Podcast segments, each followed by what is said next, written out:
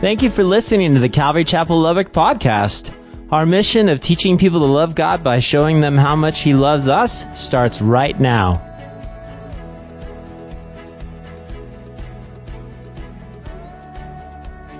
Guys, I'd like to start our Bible study off this morning with a, sort of a humorous story. It's about an older couple who had been married a long, long time, and it goes something like this. The old couple was sitting there by the fireside, and he looks over at his wife, the old man does, he looks over at his wife with this romantic look and this romantic thought, and he says to her, now you remember, it's, he's been married 50 years, okay? And he looks over and he says, after 50 years, I've found you to be tried and true. Well, his wife's hearing wasn't that great. And so she looks at him and she said, What? He looks at her again with the romantic thought and says, After 50 years, I found you to be tried and true. His wife then looks at him and says, Well, after 50 years, I'm tired of you too, she says. That's pretty, that's pretty true after 50 years. I guess the moral of that is what? Check your hearing or something, but be careful. Be careful because this morning, guys, we're talking about marriage. We're talking about marriage. We're continuing our series called The Making of a Marriage. We've got today and then next week. And I know next week is Mother's Day. And the one thing you can do is invite your mums. Um, normally I do uh, special teaching, but this is, this will cover that next week. And um, today we're just going to talk really about the family unit, right? Family matters. And um, if you're taking notes, jot this down. Uh, uh, these are the two points we're really going to cover. We're going to cover um, leaving the father and the mother, which is the model, if you will, of a complete family, the way God sees it. And then number two, it's the starting of a new family where we're being joined and attached to our wife. Something very, very interesting. Now, I know what you're thinking. You're going, what's that? You're going, Ben, why are we talking about marriage? Why are we talking about marriage? Well, here's why. Listen, we have to talk about it specifically in the church. You go, why? Because when it comes to marriage, church, I believe they're under the most vicious attacks that you'll ever imagine. You go, well, Pastor, I'm not married. Okay, but listen, your walk is going to be attacked the same way. So allow, allow the principles that we're going to talk about here in the next few minutes to just speak to you in your walk with God. Okay? Both marriage and your walk with God. Well, you go, well, why are the marriages being attacked? I mean, I get that, right? Well, here's why. The concept is easy. Okay? Marriage is meant to illustrate Christ's relationship with the church, and it's actually based on Ephesians chapter 5, 31 and 32. Paul writes, and he actually quotes Genesis when he says, For this reason, a man shall leave his father and mother and be joined to his wife, and the two shall become one flesh. And he says, This is the great mystery, but I'm speaking concerning church, the, concerning Christ and the church. So he's saying, listen, it's this beautiful picture. Your marriage is a beautiful picture of, of what Christ is wanting to illustrate in the Word of God. That you and I, as believers, are the body of Christ. We're the bride of Christ and we're waiting for our husband to come get us because we're ready to go and have this amazing relationship in heaven. That's what it says. And so your marriage is a picture of that. So when your marriage is a picture of who God is, who Christ is, He wants to attack that and he'll use certain tools. As a matter of fact, as I was looking through this, I said, Lord, what are, what are some tools that, that marriages are being attacked with? What are some tools that Satan uses? Well, I found an article that kind of sums it up. It's written by a fellow by the name of Chuck Lawless, and he states this, quote, I've studied spiritual warfare for more than 20 years. And I've continually reminded how the enemy attacks Christian marriages from the Garden of Eden back in Genesis 3. He has sought to lure individuals and couples into his trap. He wants to weaken and destroy marriages. Listen to me. He delights when children are wounded in the process. Without suggesting a devil made me do it philosophy, he says, I've compiled a list of the enemy, enemy's primary tools that we've seen over the years. If you're taking note, you're going to want to jot these down, okay? Number one, When the enemy goes to his toolbox to try to destroy your marriage, even before it even happens, okay, even before when he wants to, this is the first thing, this is the first tool he takes out. You ready? Jot this down. It is neglect. That's the first tool. Neglect. You go, Pastor, I'm not sure. The same couple, and you might have seen this happen, the same couple that spends all of their time dating grows apart after the wedding day.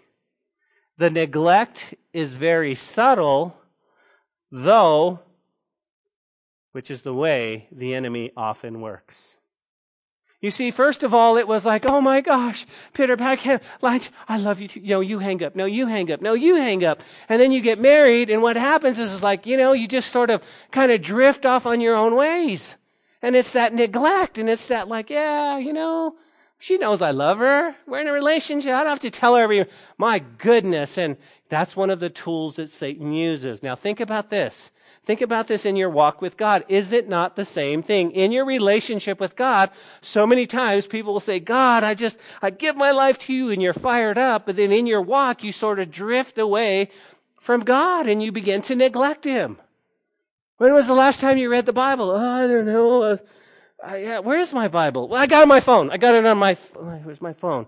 Oh, you know, and that's the same, same tool he uses. The same tool he uses to try to wedge in your marriage, he's going to wedge in your relationship with God. That's tool number one. What's tool number two? Well, he'll go to his toolbox and he says, sin. Sin is a good tool. You see, we can't get around this one. Regardless of whatever the sin is in your life, in your marriage, think about this.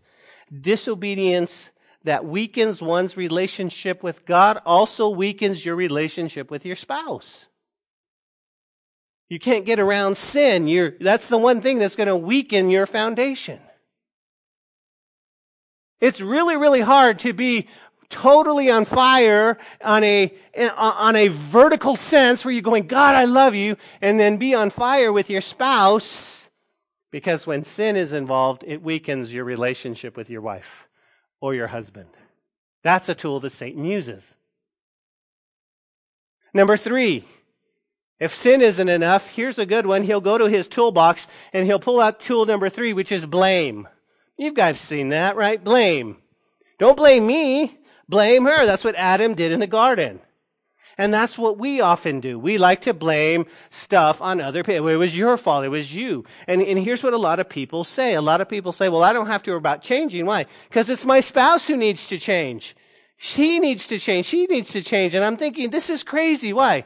In Genesis chapter 2, Adam, when he sees Eve, he's like, thump, thump, thump, thump. Wow! He's speaking poetry. This is flesh of my flesh and bone of my bone. He's just excited. But in chapter 3, he's not singing poetry anymore. You know what he's doing? He's blaming. He's like, God, the woman you gave me. Blame shifting. How do you go from poetry to blame shifting? We all do that. We all do that. And let me say this when you start to blame somebody else, who are you really blaming? God. Isn't that what Adam said? God, it's your fault. You made her. And so Satan knows blame. Think about that in your mind. well, it's not my fault. It's your fault. Blame. These are going to help you, trust me. Number 4, you know what he uses? Selfishness selfishness. You see, too often couples commit themselves to one another until death do us part during the wedding ceremony, but then they live as if the other doesn't exist. Wow. Guys, you've seen it in your lives. You're like so excited and, and it's like, oh, and then all of a sudden, when, when you're married, you're like, you start living like the other person doesn't even exist. You're doing your own thing. Why? Because you're selfish.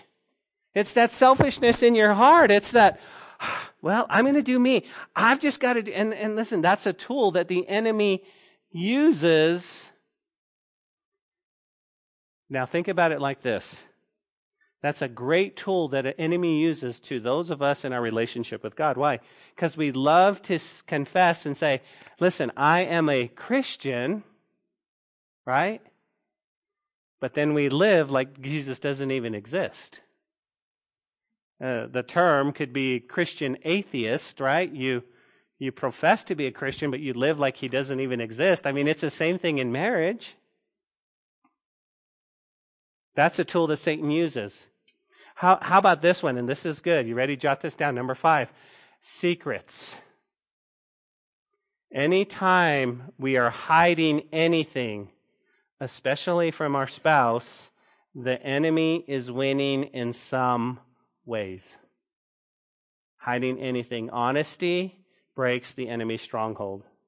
Secrets. Okay, let's look at it both ways. Okay, let's look at it. Let's let's let's to my right. Let's talk about marriage. Right. A lot of times we'll we'll in marriage we will have secrets because we're afraid that if we are honest, it would hurt our, our spouse's feelings. Oh, I'm not going to tell him that. Oh, no, that would just hurt us. Oh, I'm not going to say this. No, I'm going to hold this in because I don't want to start a fight in secrets, right? And the enemy's sitting there and he's laughing and he's like, ha, ha, ha, ha, ha, ha. Go ahead, right? Marriage wise. Well, the secrets in marriage eventually do what? Well, they eventually morph into when you have a larger family and all of a sudden you're keeping secrets from dad by saying don't tell don't tell we won't tell dad about this because he's already stressed out and we'll just keep this our little secrets and then you build a secret you build a secret you build a secret. And you know what those secrets do church? It weakens it weakens the bounds of marriage. Guys it's the same thing in our relationship with god. Now i'm to my left and you go how so? Well, listen, even though we try to keep secrets from God, He knows, but we sort of do. You guys know what I'm talking about? Have you ever played hide and seek with a two year old? You right? What do they do? They cover their own eyes and say, okay, I'm hiding. And you're going, no, you haven't moved. Yes, I am. I'm hiding. And that's what we do with God. We play hide and seek, but we don't move. God sees it all and we think we're hiding secrets from God. And, and that weakens our relationship with Him, doesn't it? Number six, Chuck writes, anger. Anger is another tool. Many of us have lived this experience. Uncontrolled, unleashed anger can destroy the bond between a husband and wife, and you have to be so careful. And sometimes you go, I don't know where that anger came from. Guys, it's got to be in check because it's a tool that Satan uses. And all of a sudden you're going, Why are we fighting? Boy, you got angry when I said,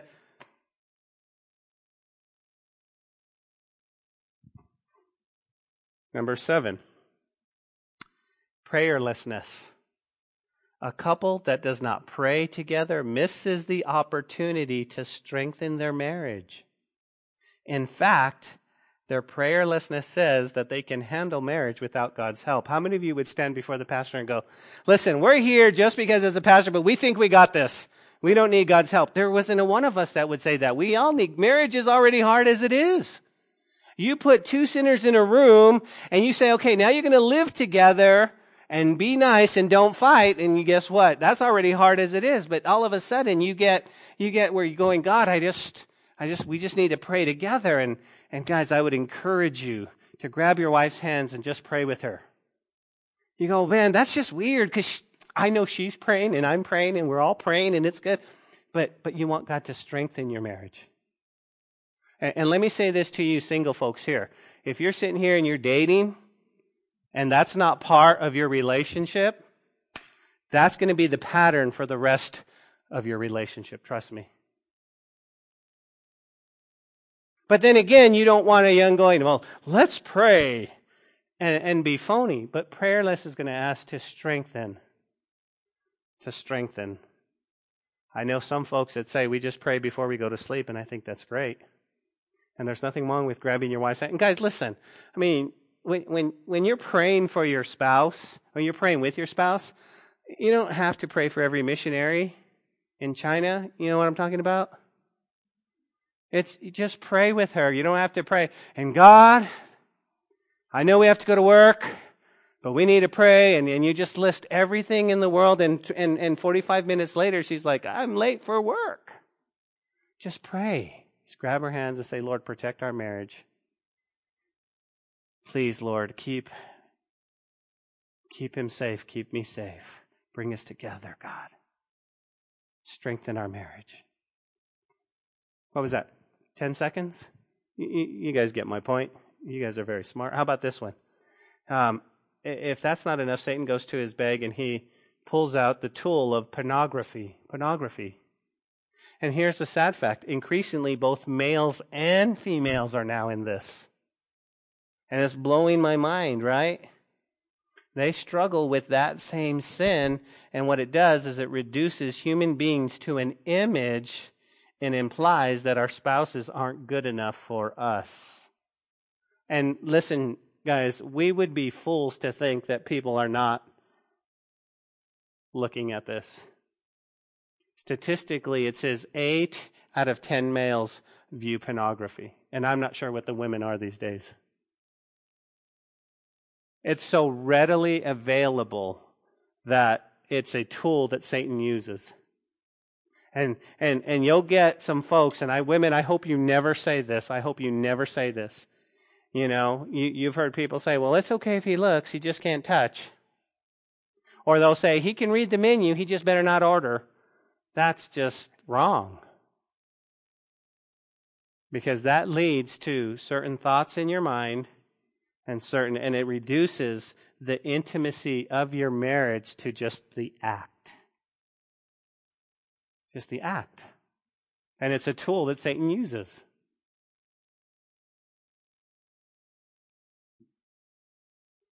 Here's another one. Another tool he uses, number nine financial fights. Financial fights. Most couples fight about money. And, and you go, well, what about it? Well, some don't fight exactly about money. I'll tell you what they do fight, especially when they live for wealth and security, most often doing so at the expense of spending quality and quantity time with their spouse. So all of a sudden, it's like we're not necessarily fighting that we don't have any money. Here's what we're fighting about I'm going to make the money. Bye, baby. See ya. And we have to work, and we have to work, and we have to work, and we have to work. And really, let me ask you this, church. At the end of the day, God gives you 80, 90 years. You're laying on your deathbed. There's not a one of us in this room is going to say, Man, I wish I would have just worked more. There's not. Man, I wish I'd have put in four more hours a day at work. You know what we would say? I wish I would have spent more time with my wife. I wish I would have spent more time with my kids. I wish, you know what? I'll never get that back. Listen, True confession. I'm living testimony. I've, i I, thought, I thought growing up, and I'll show you why later on in our text. I thought growing up that, that saying love to my wife was, was basically giving her anything she wanted materially. I was working. I'll, I'll work five jobs if I have to. She's, this is how I tell her I love her. And she's going, and we were missing each other. We're going like this because she's going, I want you. And I go, why would anybody want me? Let me give you money. And we were missing each other. And she would tell me, God is your provider, not your boss. And I thought she's crazy. She doesn't know how a man thinks. But you know, at the end of the day, when I left that job that I worked so hard, you know what they said? Bye, see you later. And all those birthdays and all of those things that I missed because I thought, I thought my way was better than God's way. Well, Ben, are you saying that I shouldn't take my job seriously? No, work your job, but don't don't sacrifice your family on the altar of work for a few extra bucks. Because when you die, you're all going to leave it here anyway.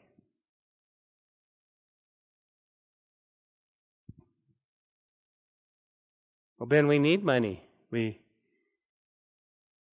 we gotta we we gotta go on dates and we gotta go. Now, listen. Can can I just can I just encourage you to have a fun date with God? You go, how's that? Doesn't cost you any money. Get a blanket, get two Cokes and some crackers, and go over to the park and put the blanket down and spend time with your wife. It doesn't cost you anything. Ah, I don't know about that. See? Again, it's just how we see things. How about this, number 10? One of, one of the things that Satan uses, guys, and you've known this, is, is offspring, offspring trouble. From Genesis chapter 4, Cain's killing of Abel, the enemy has attacked our children.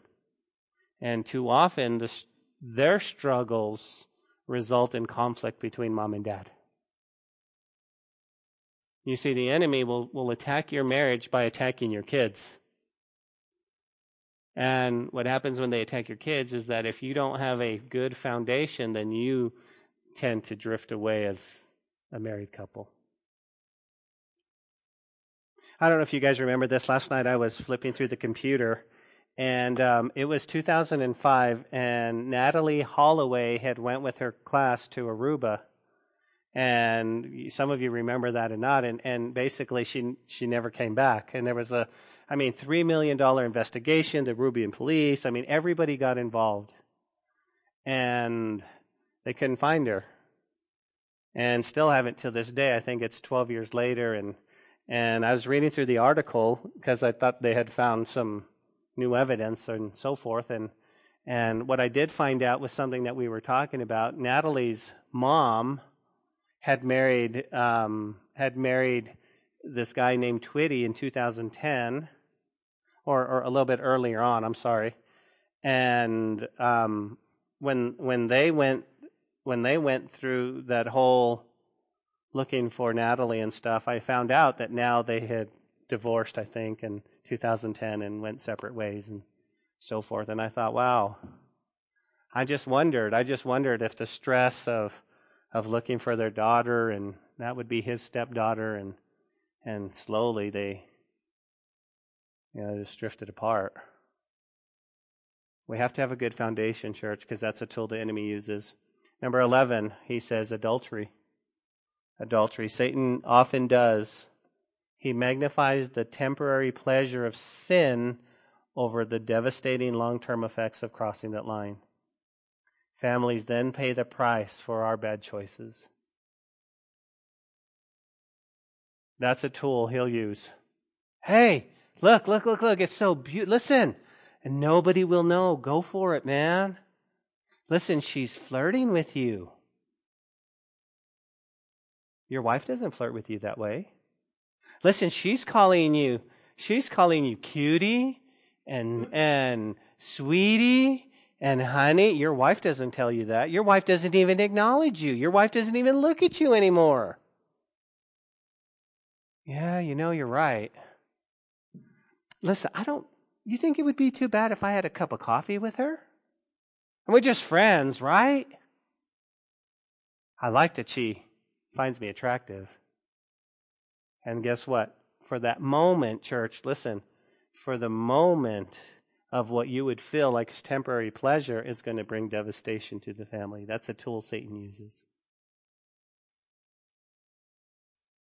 And of course, one of the tools he often uses is the last one. It's, it's divorce. Divorce. I mean, even with the exception clauses of Matthew 19, I want you to know that we cannot conclude that God ever delights in divorce. But we know the enemy does. The enemy does, and he sits back and and and and he he he just laughs. But that's a tool that Satan uses. Now, let me just say this to you. You might be thinking, Ben, I'm single, I'm widowed, I'm divorced. How does this apply to me? But think about it in your walks with God. Think about it in your individual walk with God, right? You go, how?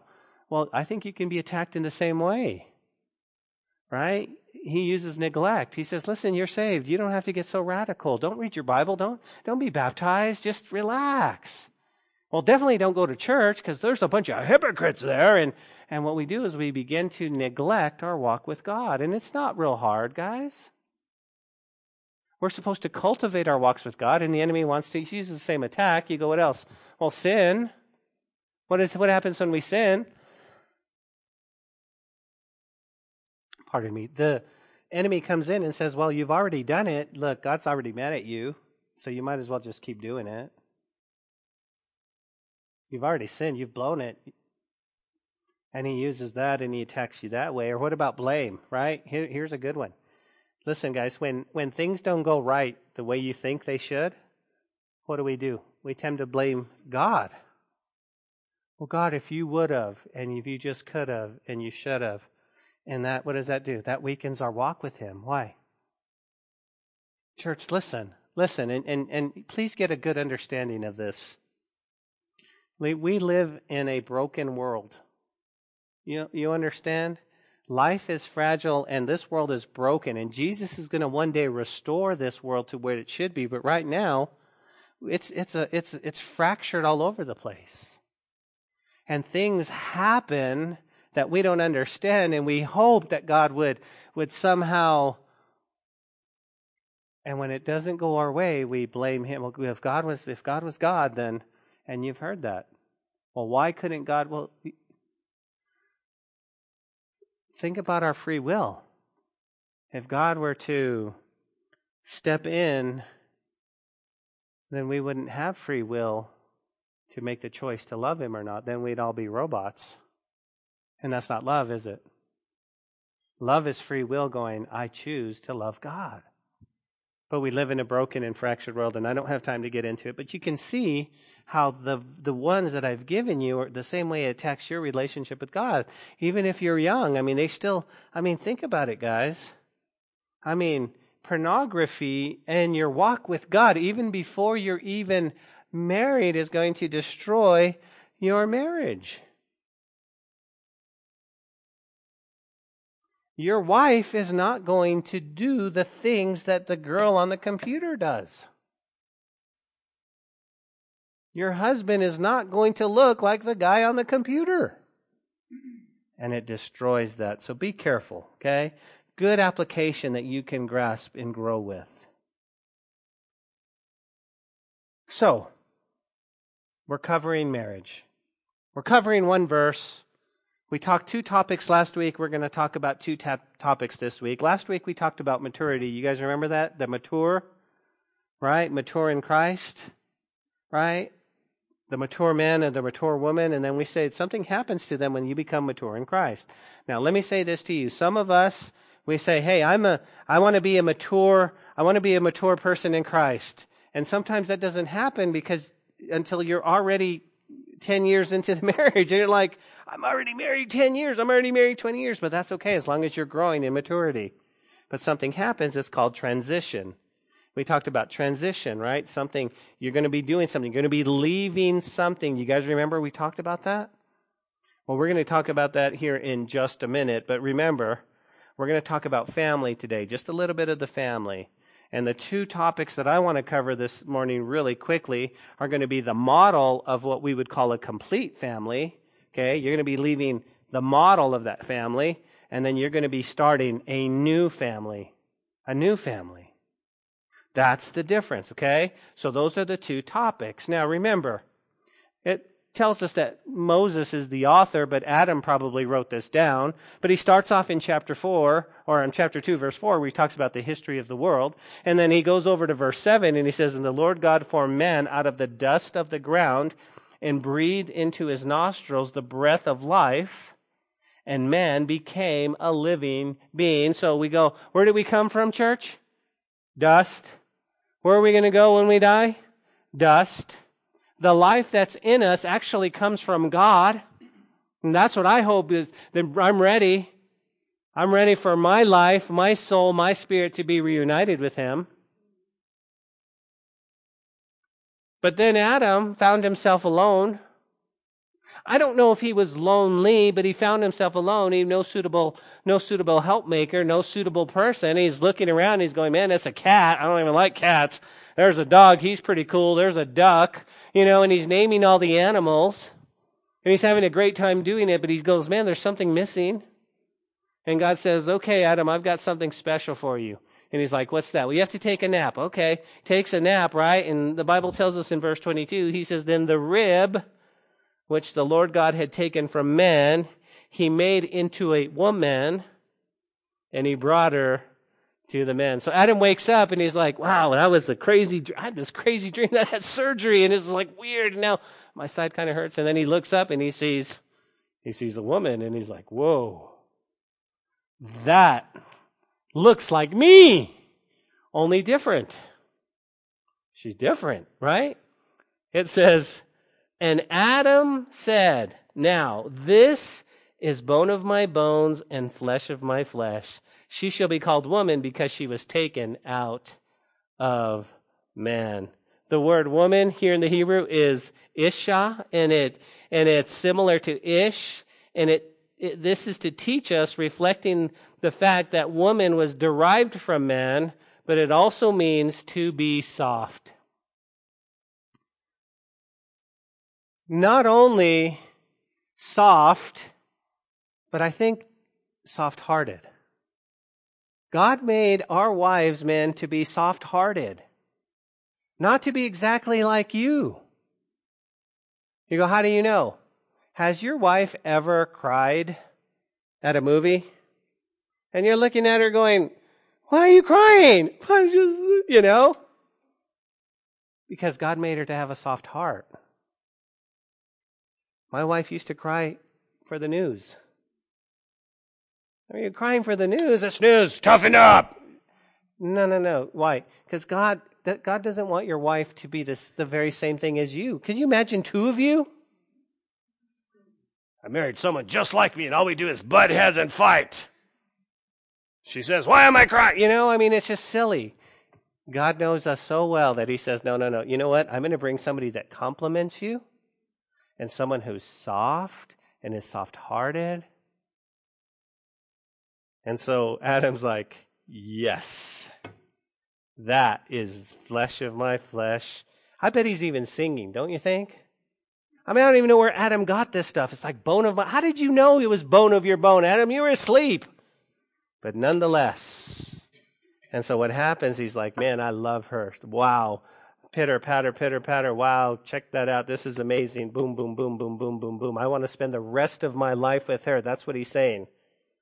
And then we come to verse 24 because he says, Therefore, here's what's going to happen. A man shall leave his father and mother and be joined to his wife, and they shall become one flesh. You guys remember that? I believe this is the best explanation of marriage for us today. Because therefore, a man, what is a man? Well, we call it a mature man or woman in Christ. Someone who's been born again, who's heard God, who's walking in Jesus he's now ready to be married or he's ready to, notice, he might already have been married, but now he is ready to take his relationship to the next level. He's a man. A man, a mature, shall leave. Who is he leaving? That's the transition. This is important, right? Because the Bible's going to tell us that he's going to leave his father and mother. Everybody give me an amen. Let's try this again. Everybody give me an amen. But he's got to leave some other stuff, doesn't he? Why? It's imperative. It's imperative. And last week we talked that not only is he going to leave mom and dad, now some of you going, I don't want to leave my mom and dad. I get it. We'll talk about that in a second. But he's got to leave something else. What's that? He's got to leave his past behind him. He's got to leave that past. if you don't leave that past, guys, that's the enemy is going to bring that up in your marriage at the most craziest times. And that will always lead to a fight, and a fight weakens your foundation in marriage. Leave the past. We all have a past. We've all done stuff we're not proud of. And when you say, I am mature in Christ, and you're ready to say, I do, or you've already said, I do, it's time to leave that past behind you, no matter what you've done, no matter who you've dated. That's done. That is so key. It's also key for our relationship with God, is it not? Because that's what the enemy wants to do. When you give your life to Jesus Christ, guess what happens? You now become the bride of Christ but the enemy wants to remind you that you're not worthy, and so he brings up your past. Do you remember when you used to? Do you remember what you used to do? Remember how silly you looked, man? Remember when you were partying so much? Uh, uh, uh, and he brings up all of the ugliness of your past. And there has to come a point. Do you, do you remember? Do you remember our quote from last week? We are products of our past, but we don't have to be prisoners of it. And that's what the enemy seeks to do, both in our marriage and in our walks. He wants us to be prisoners of our past. Because you'll never move forward as a couple. You'll never move forward as a family if you're prisoners of your past. Is this getting to anyone? You know what I'm talking about? I mean, it's just, I'm thinking it's good. So y- y'all either have to agree or wake up or something.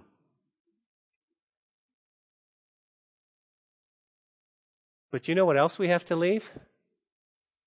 You know what else? We, we, we have to leave mom and dad. We have to leave our past. But I'll tell you what, church, listen. When it comes to marriage and your walk with God, you have to leave the ideals of marriage behind. The ideals. You go, where do we get ideals? Hollywood. Hollywood, movies. You ever see that? In movies, I mean, it's like the perfect marriage in movies. And you sit there going, oh, I want that. And you're looking at your boyfriend, you're like, you're not him, ah, you know, and, and that's what you want. And movies will do that, TV shows. Very few you, very few of you in this room know what I'm talking about when I say soap operas. Okay? Do you guys remember soap operas? Wow. I think they're still on. I don't even know. But soap operas were the social media back in the day because the soap operas gave you the ideal relationship. Now, when I used to, when I was little and I would watch soap operas, not by choice, but that's what was on, here's what I noticed. Anybody, let's see if I can get a witness. It's always dark in the soap operas. And it's like never light. And I'm just like, don't they have like sun there? And here's what I noticed. The husband and wife, the wife would be home looking perfect and she'd be walking like this. And the husband would walk in and he'd come in with a three piece suit and he'd have flowers for his wife and he'd be clean shaven and he smelled good. And he'd say, Sweetie, you want to? And, and I mean, that's all it was. And, and, and every household woman was like this. Oh, that's, and you could name whoever it was.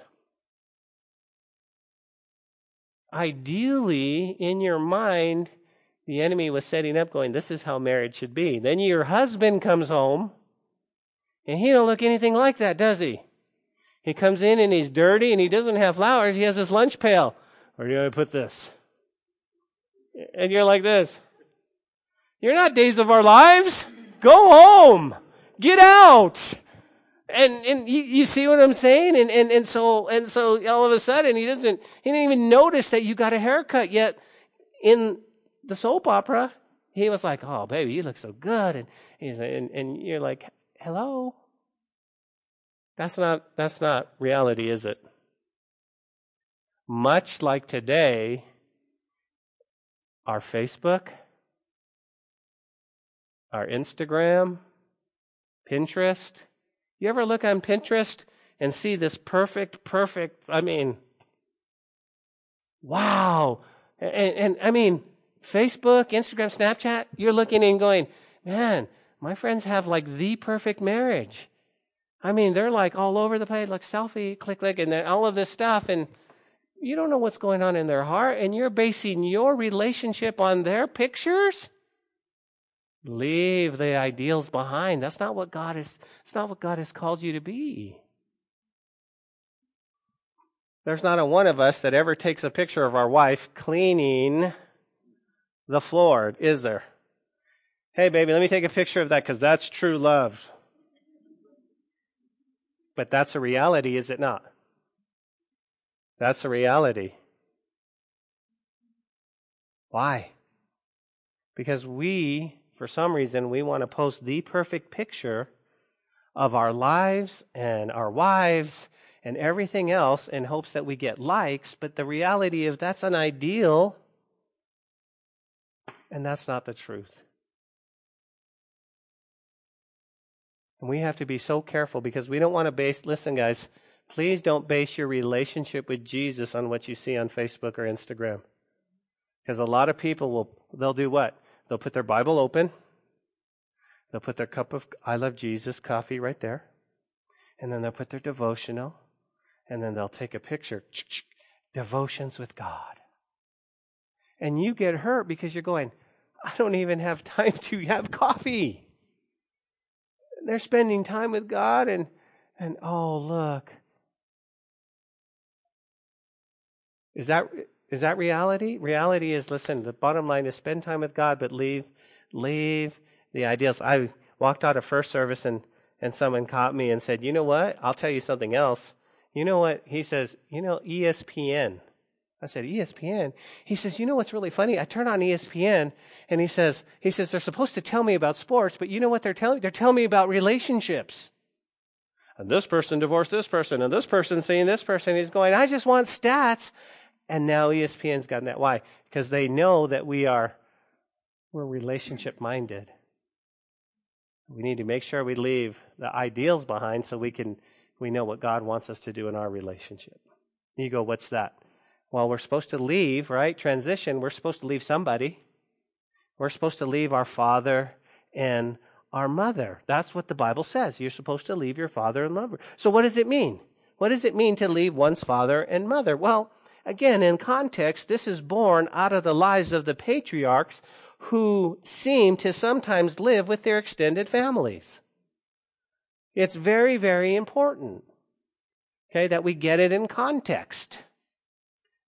So if you're taking notes, let's just say that we're supposed to leave the model of what we would call a complete family, a complete family. And you go, what is exactly does that mean? Well, I would believe it's the God ordained metaphysical union. That's what he's talking about. Why? Because there's no such thing as the perfect mom and dad that you're supposed to leave. I wish there was.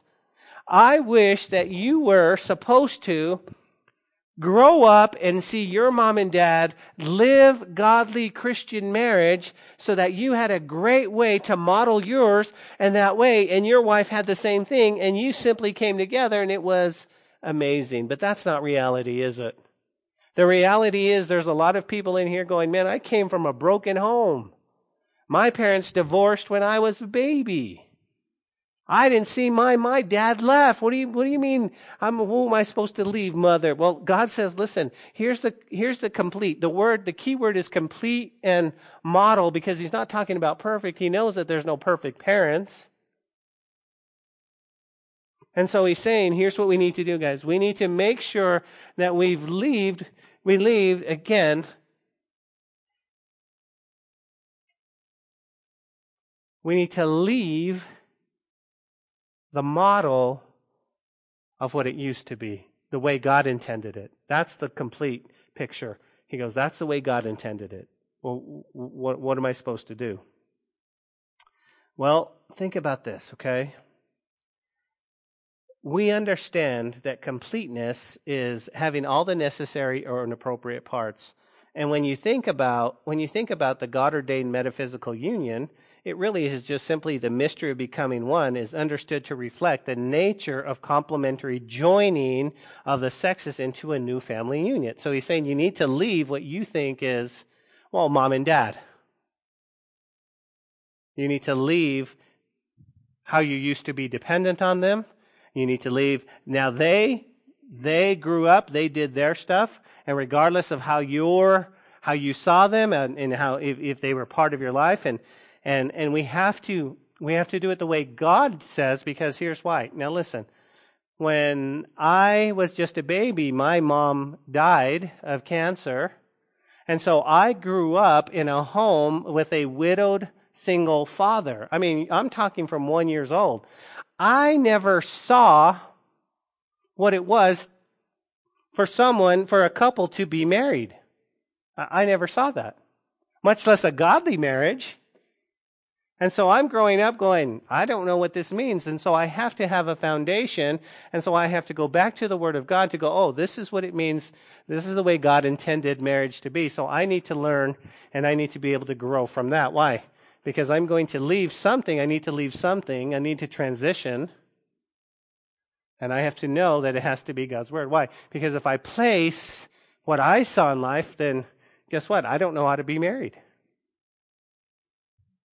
And I think a lot of us are like that. Think about this. Think about this, and this happens to a lot of us. You grew up with your parents not being affectionate at all. You never saw them hold hands. You never saw them hug. You never saw them kiss. And so you grew up seeing that and you thought that was normal. Okay? You thought, you thought that was normal. And so all of a sudden, your husband, he grew up opposite. He, he grew up seeing his, his parents hug. And so he comes and hugs you and you're like, what are you doing? I'm just hugging you. I love, uh, why? We have to have a foundation, right? So we need to leave the model of a complete family and we need to understand how God defines family. You ready? He says, Adam and Eve in physical reproduction. In Genesis 1, 26 to 28 said, so God, so God created man in his own image. In the image of God, he created them, male and female, he created them. And God blessed them and he said to them, be fruitful and multiply. Let me stop right there, okay? Because the, the way God intended marriage to be is first and foremost Adam and Eve. He intended marriage, but he also intended family. Let me say this to you. If you are here and you are newly married, and it's just you and your wife, you are family. I know you're waiting for me to bust out the Pointer Sisters song. I'm telling you right now. But I'm not going to do it. Your family. You go, Ben, well, I thought, I thought when you add kids, that's when you become a family. No, kids add, is an addition to your family, but you're already a family. Did you know that? You're a family. And kids will just be an addition to that. Why? Because part of the leaving and cleaving is point number two. Cleaving is means you're starting your new family. You're starting a new family. Really? Yeah. Therefore, a man shall leave his father and mother and be joined. The Hebrew word translated for cleaved or joined or uh, is this. Check this out. It refers to one, the pursuing hard after someone else, and two, being glued and stuck to someone. Isn't that cool? That's what it means. When you got married, you got stuck. The great theologian Huey Lewis in the news sang it. He said, I'm happy to be stuck with you. That's what it means. Anyone over 30 got that? Probably 35. Anyone in there is like, who's Huey Lewis? I get it. That was a band, Huey Lewis. And did anybody know Huey Lewis in the news? Yeah, just a, just a couple, yeah. But that's what it means. You realize that, right? I'm happy to be. Now you go, now listen, I love being stuck to my man. I love being stuck to my, wife. she's amazing. The Hebrew word means, guys, that, that a man is to pursue hard after his, after his wife, after the marriage has occurred. The courtship should not end with the wedding vows, and he is to be stuck to her like glue. Now, let me say this, okay? I know it would be annoying if he were to follow you everywhere you went. Right, gals? You're in the kitchen. It's like, what are you doing? I just love you, baby. I'm stuck to you. You heard the pastor. He said, I'm being stuck to you. I'm going to the restroom. I'm going with you. No, you're not. That's not what he's talking about. What he's talking about, guys, is that, man, she's your one and only. She's your one and only. Listen, I, I get it. I get that we get comfortable in our relationships. We have to work hard. You have to work hard to come home and and and see your wife the way you're supposed to see her and be stuck. That's what that's what it means. I'm joined. I'm joined. I'm stuck to her like glue. Now, here's what I want you to see. When he says that you are to what? You begin a new family, the word cling and cleave, it means that we don't quit when things are not going right. We don't quit. And I don't care where you are today, today's a brand new day. Right now, wherever you are, you don't quit when things aren't get, going right. You stick with it. What does it mean? It includes talking things out praying things through, being as patient as you trust God to work in your hearts, being willing to admit when you are wrong. Can I get an amen? We need to admit when we're wrong. Can I get an amen, gals? Yeah, see, there's not very many gals. I'm never wrong. We are, we are just never wrong. And if he would just learn that, then things would be good. And the guys were like, Yeah, I'm always wrong. Man, I always say the wrong thing. Be willing to admit when you're wrong and asking for forgiveness. Asking for forgiveness. That's what it means. Guys, when you start your new family, as much as you take on your old family values, you are now starting a brand new family on your own. And you're making memories and you're making traditions and you're being responsible for you. Now, it doesn't mean because you leave your parents that you forsake them, right? Because the Bible doesn't teach that. But it does not, and it doesn't mean like, well, you know, Pastor Ben said I don't have to spend time with you guys anymore. That's not what it means at all. It means you honor them and you love them and you spend time with them, but you are your own family unit now. Why is this important, church? Why is this important? If you have little ones, if you're here and you have little ones, okay, and all your life you've poured into your little ones and you've never poured into each other, those kids are going to grow up and they're going to do the same thing. They're going to leave and cleave, and you're going to find yourself looking at your wife going, We've been married 30 years and I don't even know you at all. We're not best friends. We don't have any fun. All we had in common were the children, and that's why marriage is important that you cultivate it now. Your kids are going to grow up and they should leave you. I know that breaks your heart. I know, daddies, when your little kid goes, I'm getting married, you see her as eight years old and you're going, No, you're not. But God does something so miraculously that you just, okay. And you better have you better have cultivated your relationship with your wife because guess what? The kids are going to grow up and they're going to start their own new family. Because we're called. We're called to do that. Last but not least, guys, if you're here today, if you're here today, be a good example to your children about what marriage should look like. Let your kids see that you pray with each other. Let your kids see that, that you're affectionate with each other.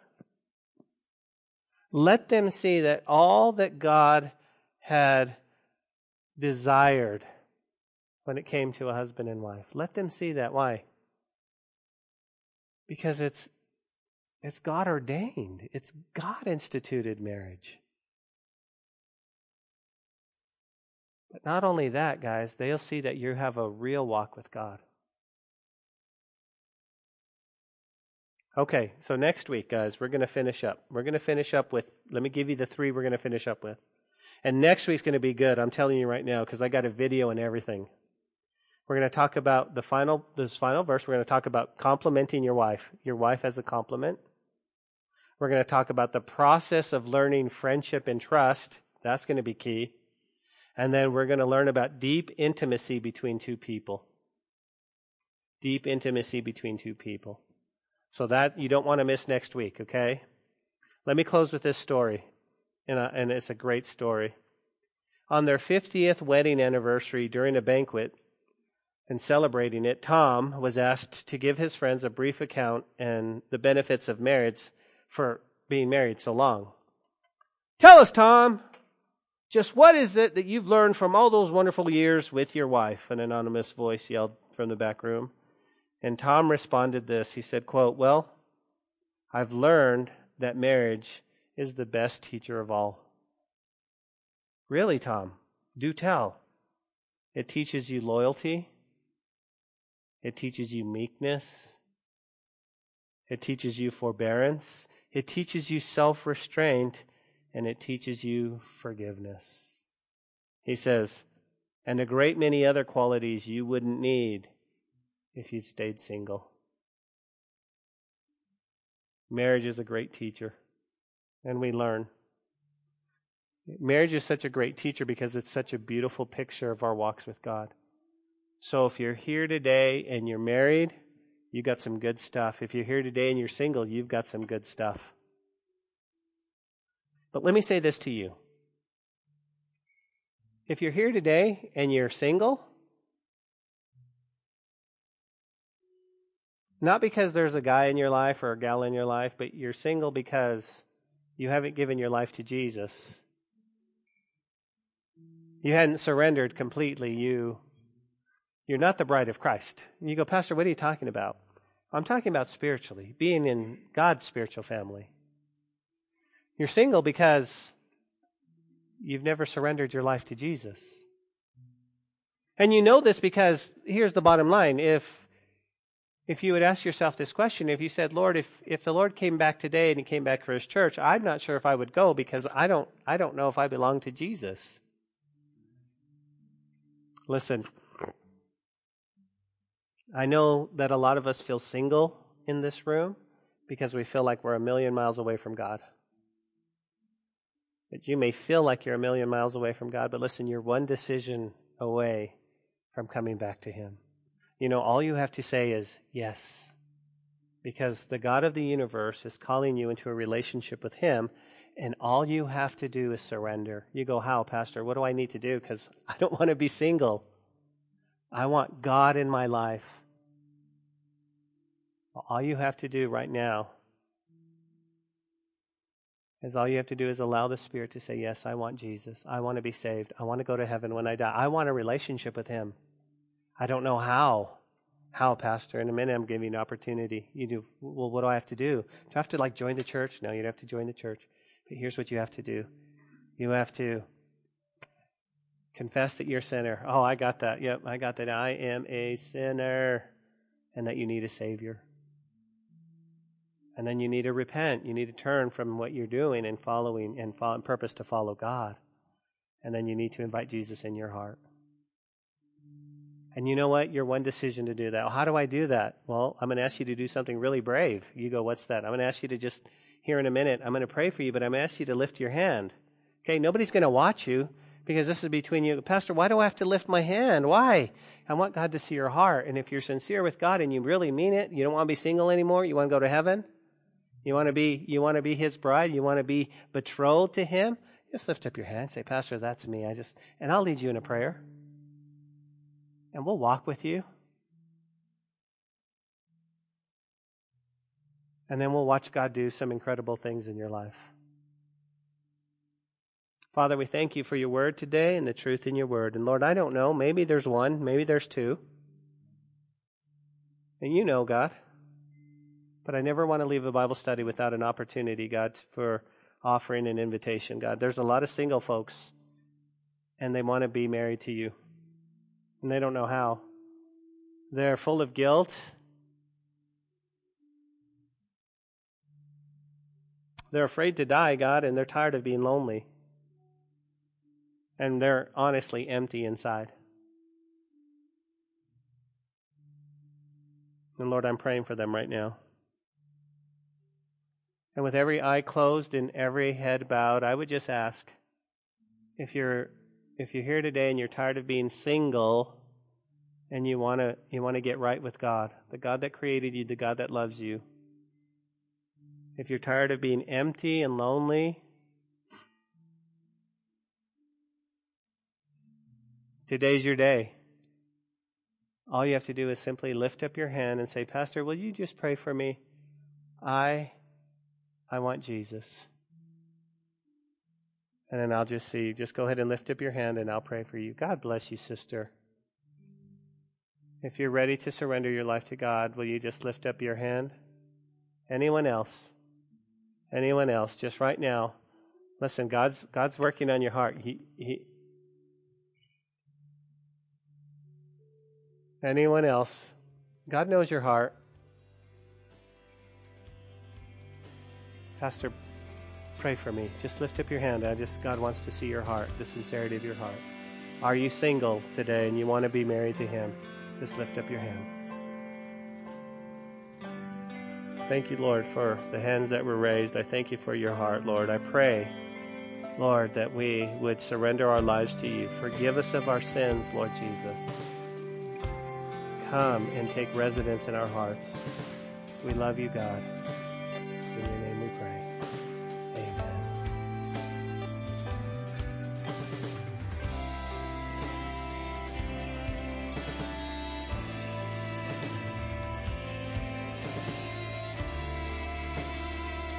Hey, this is Pastor Josh. I hope this message has encouraged you in your walk with Jesus. If it has, we would love to hear your story of how it has impacted you, or especially if you responded to the invitation to receive Jesus into your heart as your Lord and Savior. To get in touch or to receive more information, please contact us by phone at 806 799 2227 or send an email to calvarylubbock at hotmail.com. Again, that phone number is 806 799 2227. Also, if you want to partner with us financially to take the gospel to West Texas and the world, please click on the donate button on calvarychapellubbock.org. Thanks for listening to the podcast. May God richly bless you.